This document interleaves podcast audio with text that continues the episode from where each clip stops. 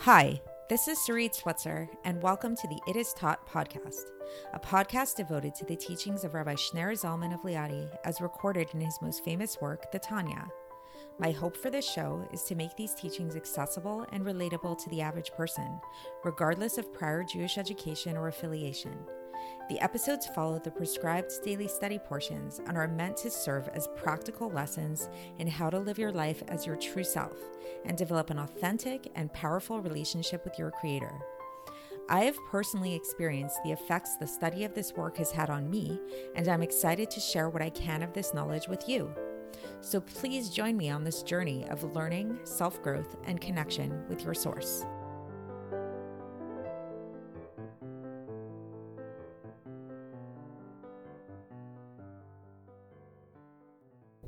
Hi, and welcome to the It Is Taught podcast. This is episode 582 for the 8th of Tammuz in a regular year. So, I generally try to stay away from po- politics on this podcast. However, once in a while, especially if something relevant I feel comes up, then I say to myself, hey, guess what? this is my podcast. I can actually talk about whatever it is that I want. So that's my disclaimer for today, where it might, the topic of today might be a little bit on the political end. And so I apologize in advance if it kind of crosses that line for you, but it is what it is. And so, what is this thing that I'm talking about? Where, what am I going to get political about? So, the topic that I'd like to discuss with you guys today, and you'll see after this intro why I f- feel like it is very relevant to the Tanya uh, portion that we're going to be learning, is the topic of white fragility. So, White Fragility is the name of this book by a woman named Robin DiAngelo, which I took the time to actually read because I was just very curious about this phenomenon. And I was really appalled at just how hor- horrid the book was. And I actually took the time to write up a a critical analysis of the book almost in like a page by page or at least like section by section part of the book. And i posted it on facebook. This was sort of like an outlet for my rage at this book and at, at what the book was proponing to say. But so this whole white fragility culture maybe some of you are familiar with this maybe some of you are not. So i'll just kind of explain it for those of you who aren't. Um, so the whole idea of white fragility what it's spoken about in the book and there are actually um, groups and seminars and there's a whole culture behind these people that think this way is the idea basically is that racism is inherent within our society here in America and our society is run by white people and that it's a white dominant culture and uh, we all have all of us who are white have something which is called white privilege, which is mean that which means that we go through life with a lot more privileges than other minority groups just by virtue of the color of our skin. Okay, so so far maybe true, maybe not true, but where it starts to get like really off in my opinion, and kind of loses the logic, is where she starts to get into this idea that all white people are inherently racist. Whether you're aware of your racism or not, it's inherent and innate to who you are. So if you don't admit that you're racist. Like if you say, well, no, I'm not racist. I had lots of friends who are all kinds of different colors my whole life. And uh, I'm maybe even married to or related to somebody who's black or who's Indian or whatever, she will claim that you're just merely in denial and you're being an apologist and everything, and that you actually are racist. And if you admit that you're racist, if you say, yes, okay, you're right, I really am racist, that's also just an affirmation of the fact that you're racist. So there's really no way out of this. It's kind of like this circular logic that she puts into the argument.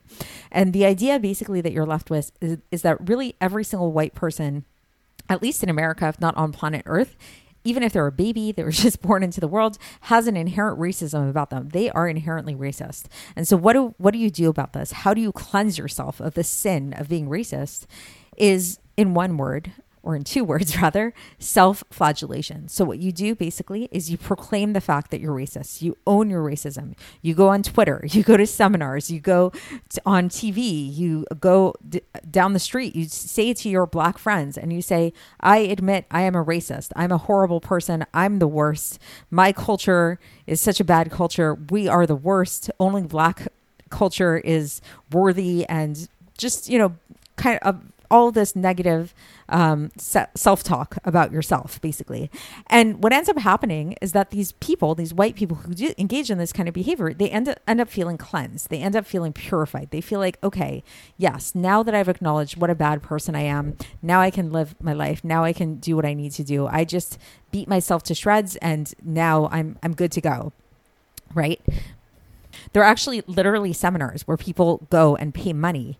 Uh, white people, mostly women, will pay a lot of money, like thousands of dollars from what I've heard, to actually go to these seminars to meet with other people like themselves and get together and talk about how racist they are and talk about how much they hate themselves and how horrible it is to be them.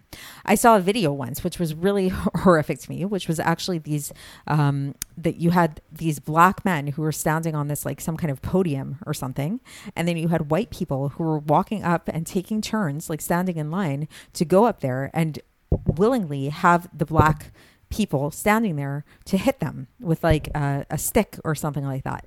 And the idea was kind of like that they were saying, um, they were proclaiming, they were making a statement that their ancestors, their white ancestors, once enslaved the black man, and now they are taking that responsibility upon themselves and they would like to reverse that. So they are here and they're opening up their hearts, their arms to be flagellated themselves, to be uh, admonished themselves. And they're like, please admonish me, cleanse me of my sins. Like, really, it looked like a very ritualistic, very religious kind of ceremony. So, what these very out of touch white fragility uh, adherents fail to recognize is that this behavior, this self flagellating behavior, is actually incredibly selfish by nature. There's actually nothing about it that actually cleanses them of any kind of wrongdoing, of any kind of sin. It's totally ridiculous on its face value. If a person truly does something wrong, let's say a person truly did something hurtful to another person, truly engaged in a racist activity, there are steps they can take to rectify this, right? So there you know there are many things. If it was to a particular individual they can apologize. They can resolve to never do it again right? But by just standing there and saying oh i'm so bad. That was so bad. I'm such a bad person like who is that really helping? The only person it's really making feel better is themselves in this kind of like ego kind of based way where they feel like because they've acknowledged how how bad they are that makes them into a better person. And this is not, as we'll learn, the Torah way. This is not the way of the Tanya. So this will this is a nice segue into our topic today. So we are in this new epistle, right? We're in this new section of the Tanya called Igeres HaTshuva, which I brought up, which is the epistle of repentance. So we're talking about this whole idea of us of what we do if we want to return to God. So what what do we do if we make a mistake? And this is something that first of all, just a note to to to point out here the fact that this epistle exists and the fact that tshuva is such a, a, a big focal point in Judaism in general really points to the fact that Hashem recognizes the fact that we are not perfect. He didn't create perfect individuals. He's assuming that we're going to make mistakes. He's assuming assuming that we're going to mess things up, that we're going to fall sometimes. And so, this is the pamphlet. This is the book that we're learning to give us the tools ha- as to what to do to get closer to God after that happens. What what do we do if we mess up? And also, not only in terms of messing up, as you grow and as you develop in your spiritual development, then you then what's considered a mess up, what's considered a mistake becomes more and more and more subtle. So even if you n- didn't technically do anything wrong, like outright wrong, there are always ways you can improve. There are always ways that you can get closer to God. So this is the topic of this entire book that we're going to be learning, the Igeres HaTshuva. So far we had one, we began chapter one, the first part of chapter one. Today we're going to be learning the remainder of chapter one. And this topic is going to give us that in, this introduction as to what it means. What is tshuva? What does that mean? We throw that term around a lot, and as I've mentioned in uh, previous in yesterday's episode, that it's not so simple to to translate it as repentance. So we say tshuva, repentance. Like if if you look in any like translation of this sefer, it will say the epistle of repentance, but it's not a perfect translation because if you actually look at the literal translation of the word tshuva, it really means return. So, what does that mean? What does it mean to return to God? What does that entail? So, as we'll learn today, we'll get into the text soon. What it means to return to God is a very, very practical set of directives. It's, it's something very concrete. to cut to the chase, what's involved is actually quite simple. What it means to do tshuva, the basic level of doing tshuva, means to stop behaving badly, to stop doing whatever it is that thing is. And if that action is finished, like if you did that thing and now it's done and it was a mistake and you should not have done that, then you make a resolution that you will never do that kind of thing again, that you will be better in the future. That's it. That's all that tshuva involves. So, and the Alter will talk about how there's this mistaken idea that tshuva is something much more exciting about than that that it has to involve a sort of self-flagellation which um, in the tanya's words are basically fall into the category of either fasting which would be you know depriving a person of food or uh, actually inflict, inflicting uh, suffering upon oneself. And the Alter Rebbe is very clear today, and he teaches us these things are not tshuva. Doing fasting, uh, depriving yourself of food, or hurting yourself, causing yourself to suffer, these actually are not tshuva at all. They're not not nothing to do with the tshuva process. There might be a place for them, and they might be good as like kind of accessory parts to tshuva, as we'll learn if a person wants to kind of accomplish something in addition to the basic level of tshuva. But basic tshuva itself is literally nothing more than just uh, abandoning the sin, stopping doing whatever it is that you shouldn't be doing, and resolving to be better in the future. That's it. So, again, going back to the white fragility and why this book made me so angry is because the that book really doesn't give any room for anything like that. First of all, there's no actual definition of racism of a racist act of what that means. So if you don't know what you're doing wrong, if you don't know if you can't spell out, "Oh, this is something I did. This was a racist behavior. I should not do this anymore." Then you can't ever get better. Like you can't ever say, okay, I'm not, I'm resolving to not do that thing again in the future. What the book is doing is actually doing the opposite. It's telling you that you're going to continue sinning. You're going to continue being a racist your entire life because this is innately who you are as a white person, is a racist human being. So you just have to come and accept that fact and proclaim it and uh, and self-flagellate yourself and talk about how horrible you are and all of that. And so totally, totally not Torah. This is not the Torah way at all. So I wanted to, um, I thought that was a good, a very concrete way of understanding a very contemporary example of how this plays out. This, um, this non-Torah way, the, what that, what the, but but what, which the Alter it does acknowledge, nevertheless, is something that it's often people do make this mistake and they think that that's tshuva. They think that this form of self harm and um, deprivation is a form of tshuva. And he's going to teach us today no, that's not tshuva. Tshuva is literally just resolving to be better in the future and leaving the sin. So let's get straight into the text and see how the Alter Rebbe says this in his own words.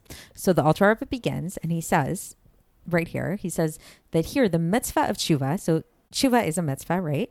Um, according to the Torah, is just simply leaving the sin, azivat in Hebrew. And in brackets, he says that this is and this is explained in the Gemara in the third chapter of Sanhedrin, as well as in the Choshen, Mishpat at the end of uh, the 34th par- uh, paragraph in regards to where it talks about witnesses. So, what does this mean to leave the sin divatachet? This means that a person resolves in their heart with full resolution that he will never go back and do this stupidity, do this foolish thing to rebel against uh, his blessed king, to rebel against God. And that he will never again go against the commandment, against the mitzvah of the king, God forbid whether we're talking about positive commandments, mitzvahs ase, or whether we're talking about negative commandments, mitzvahs lotase. And this is the main idea of tshuva to return to God with his entire heart and with his entire soul, to serve to uh, serve God and to um, keep all of his commandments, as it is written. And this is from Yeshayahu, chapter fifty-five, verse seven, where it says, "Ya'azov rasha darko v'ish aven machshavotav v'yashov el Hashem v'gomer," which means, "Let the wicked abandon his path and the sinful his thoughts and return to God." And also in the Parsha of Nitzavim, it's, it says, um, this is from Devarim chapter 30, verse 2, where it says, V'shavta at Hashem Elokecha v'shamata v'kolo v'gomer b'chol levavcha v'gomer, where it says, You shall return unto the Lord your God and hearken to his voice with all of your heart. And then a couple of other verses here. This one comes from Hosea, chapter 14, verse 2, where it says, Shuvah Israel ad Hashem Elokecha v'gomer, return, O Israel, unto Lord your God. And also from Echa, chapter 5, verse 22, it says, Hashivenu Hashem Elecha v'gomer. So the idea is basically this, these are all, which means bring us back, O Lord, unto you. So basically, all of this is here to teach us that the Alter is teaching us that what is tshuva? Simply put, it's like I said in the intro, it means resol- stopping doing the negative thing, stop doing the sin, and resolving to not doing that, that sin in the future, resolving to be better in the future, to not rebel against God in the future. Now the Alter goes on that this this line of reasoning, this definition of what tshuva is is actually in stark contrast to the uh, opinion, the popular opinion amongst many, that tshuva is fasting. So think about that. So it makes sense, right? Like people often think about like what is a big day of doing tshuva is Yom Kippur, right? And Yom Kippur we fast. We have all these fast days, and we think about that we're doing tshuva. So it seems like it, it makes sense. It seems like that tshuva and fasting kind of do go hand in hand. But the Alter Rebbe is very clear here, and he says no, fasting is not tshuva. And he says, even in the case of somebody who violated a really severe commandment, so something that is um, punishable by uh, by excision or by the by death at the hands of a court. So um, and and that we see that we've learned yesterday. So if you go back and listen to yesterday's episode, we actually learned that the um, that the completion of a person's atonement in those kind of sense uh, in the, for those kind of sins is through the cleansing and the suffering that happens after a person dies. So we know that god brings suffering to this person.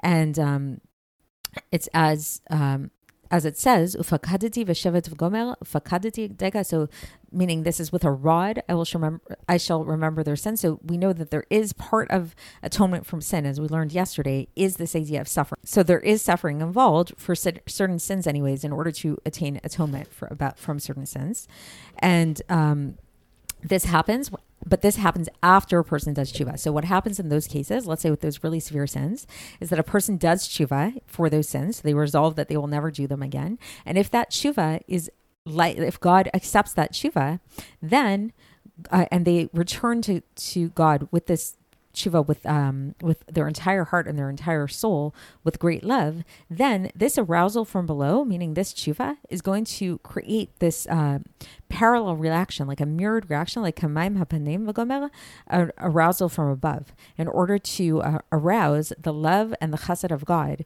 to um, take away, to cleanse him through suffering in this world. So the person will experience suffering, and this suffering is going to cause them to uh, to be cleansed in this world. So one way to understand this, also, like this is just kind of like a side note, is that in Judaism in general, we don't believe in like punishment in the sense of like bad, bad, bad, like rebuke, like just for no reason. The way that we think of punishment, at least in terms of Hasidus, is that it's a cleansing process. That just like somebody gets, let's say you have a little kid who goes outside and plays in the mud and they get their clothes dirty, then the mother is going to have to take them inside and wash them up and clean them, and it's not going to be so comfortable. Similarly, for us, when we do things that are against the will of God, this blemishes, God forbid, our souls. And so we have these like blemishes on our souls in a spiritual way. So then God has to come in and cleanse this um, part of us of who we are and um, and this so to, to, understand this we have to understand that really when god uh, inflicts pain on a person as hard as it as is for us to understand this this is actually coming from a place of, of love. And um, the Alter Rebbe brings a verse here from Mishlei to support this, which which says, "Ki et that God, whoever it is that God loves, this is who He chastises, and so now the Alter Rebbe goes on and he says that this is why the Rambam, as well as the Sefer Mitzvot Hagadol, which is another book of um, of I guess accounting of the mitzvahs, it doesn't at all link the idea of fasting to the mitzvah of tshuva. It's not included in there, even in terms of those sins which are so great that that are, are punishable by excision or um, death by the hands of the beis din.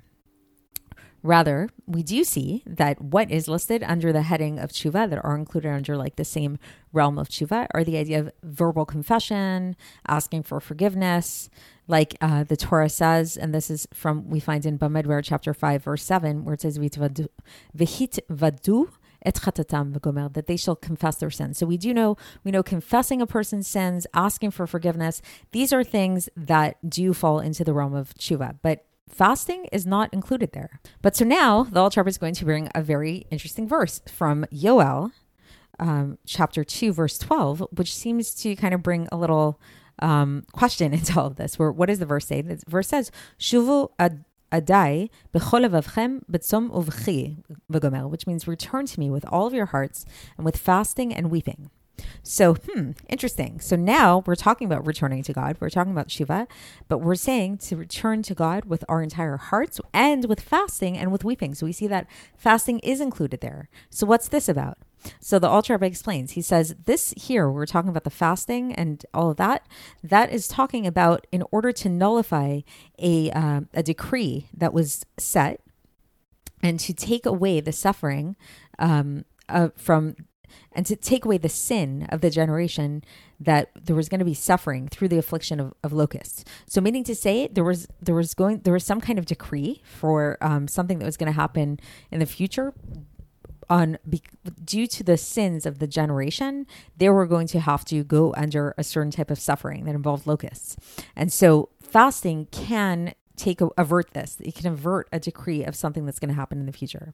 So it ha- it's it, so it's about something that's in the future that's been decreed to to avert. It's not the same thing as tshuva.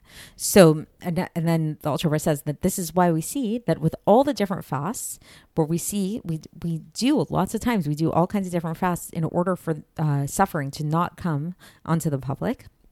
So we, for example, we see in Megillas Esther. Um, where right where where Queen Esther. She decided to fast and and to this day we fast we fast Taanis Esther in order to nullify Haman's evil decree right?